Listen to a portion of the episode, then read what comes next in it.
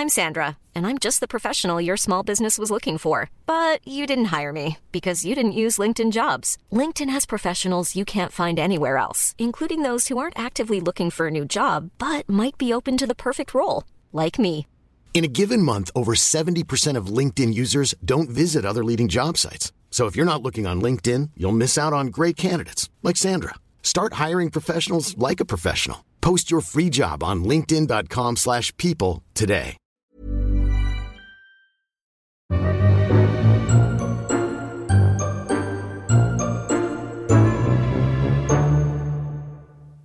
Hello, and welcome back to the Forgotten Origins of Fairy Tales, the podcast where I look into the truth behind our best loved children's stories. So, before we get started, I did a poll on my Instagram page this week asking you guys if you wanted the podcasts to be longer or if you wanted them to stay the same. Now, the result wasn't as clear cut as I was expecting. 60% of you wanted them to be longer, and 40% of you wanted them to stay the same. So, as a compromise, I've decided to have three podcasts a month stay around the 10 minute mark. And then the last episode of every month will be a longer bonus episode. So, let me know if you think this is a good idea. Now, let's get on with the podcast. This week, we're flying into Neverland to find the tragedy behind the magic that is Peter Pan. So, let's dive in. Scottish novelist J.M. Barrie first introduced us to his title character in his 1902 adult novel, The Little Bird. But Peter Pan only appeared in chapters 13 to 18, entitled Peter Pan in Kensington Gardens. In this short section, seven week old Peter is picked up by fairies and birds and flown away from his nursery in Kensington Gardens. But the chapters got so popular that they were published as their own short story in 1906. And the chapters were again picked up by Barrie in his stage play, Peter Pan, the Boy Who Wouldn't Grow Up, which premiered at the Duke of York's Theatre in London. But the story we know and love today wasn't published until 1911 and was originally called Peter and Wendy. So, where did Barrie get his inspiration for Peter?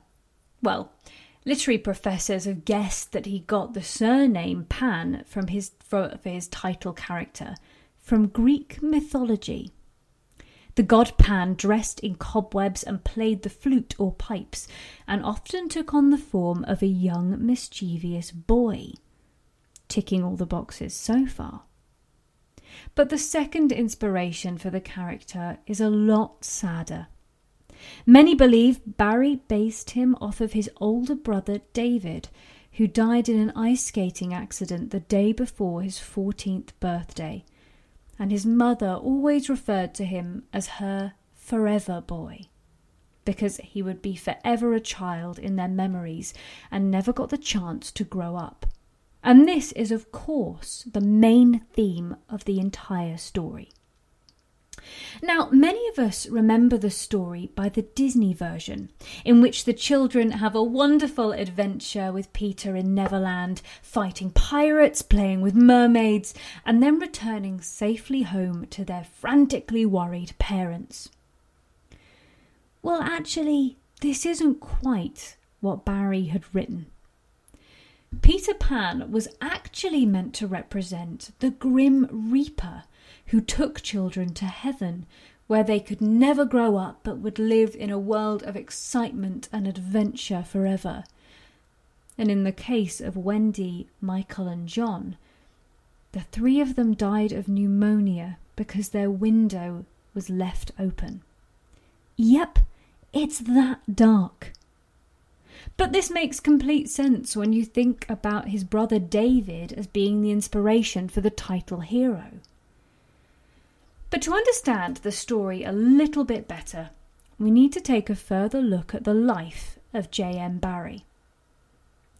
There are some who believe that there was a far more sinister side to him. one that was a little bit predatory. It was said that he used the character of Peter Pan as a way of getting close to George Llewelyn Davies, a five year old boy he met in Kensington Gardens when he was 37. And he later befriended George's brothers, John, Michael, Nicholas, and Peter, the last of whom likely gave him the first name for his lead character, and played with them almost daily under the watch of their nurse. Now, biographers have, sorry, biographers have been arguing for years as to whether they think there was anything sexual about his fascination with the children, but the truth is, no one knows for sure, and there's certainly no concrete evidence to suggest any kind of malevolence on Barrie's part. In fact, Nicholas, one of the brothers, later described him as a man of remarkable innocence. And after the death of the children's mother in 1910, the children lived with Barrie, known to them as Uncle Jim, until they were old enough to leave home. And it's said that they fulfilled Barrie's needs for childish companionship. Barrie made a fortune off the back of this story, but money couldn't change the unfortunate fate that fell upon his now unusual family. George died at the age of 21 in 1915 fighting in World War One. Michael passed away just shy of his 21st birthday when he drowned in 1921. And John died of lung disease in 1960 at the age of 63.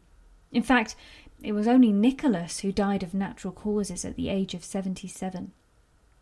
Barrie himself died in 1937 of pneumonia Weird coincidence when you think about his story. And he had come to hate his creation, as he believed it foreshadowed the deaths of George and Michael. And he wrote, like David, they were desperate to grow up, but could not. Pretty bleak stuff, guys. Now, looking back at the story, then, Personally, I loved this book growing up. I never saw anything dark about it at all, apart from obviously the mean character of Captain Hook. But there are those who have chosen to see Peter Pan as the villain. And examining it now, especially as he was meant to be the Grim Reaper, I can see why. He's not always pleasant to the Lost Boys. In fact, when they are, quote, too thin to herd, or, quote, growing old, he kills them. They kept that out of that the Disney film, didn't they? He also frequently bends and disfigures their bodies so they can fit into trees and cramped places. And he gives them imaginary meals because he can no longer tell the difference between real life and pretend meaning that the Lost Boys often went hungry and Peter refused to listen to them when they said that they hadn't been fed. In fact, writer and producer Christina Henry goes so far as to describe Peter as a cult leader. And it's not hard to see why. That's all for this week's podcast. I hope you found it interesting. But I do appreciate that we've barely scratched the surface with this particular tale. I've had to condense it down quite a lot. So if you would like to know more about Peter Pan and J.M. Barrie, then just drop me a little message on Instagram and I'll see if I can turn it into one of the bonus episodes. Well, next week we are looking at a tale that I found really scary as a child, and having watched the film back recently, still pretty horrendous. And that is, of course, Pinocchio. If you enjoyed this podcast, please recommend it to family and friends, and don't forget to follow my Instagram at Forgotten Origins Podcast. That's all one word Forgotten Origins Podcast.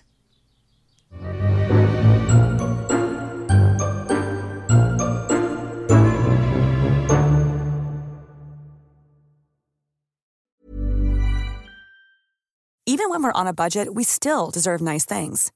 Quince is a place to scoop up stunning high end goods for 50 to 80% less than similar brands. They have buttery soft cashmere sweaters starting at $50 luxurious Italian leather bags, and so much more. Plus, Quince only works with factories that use safe, ethical, and responsible manufacturing. Get the high-end goods you'll love without the high price tag with Quince.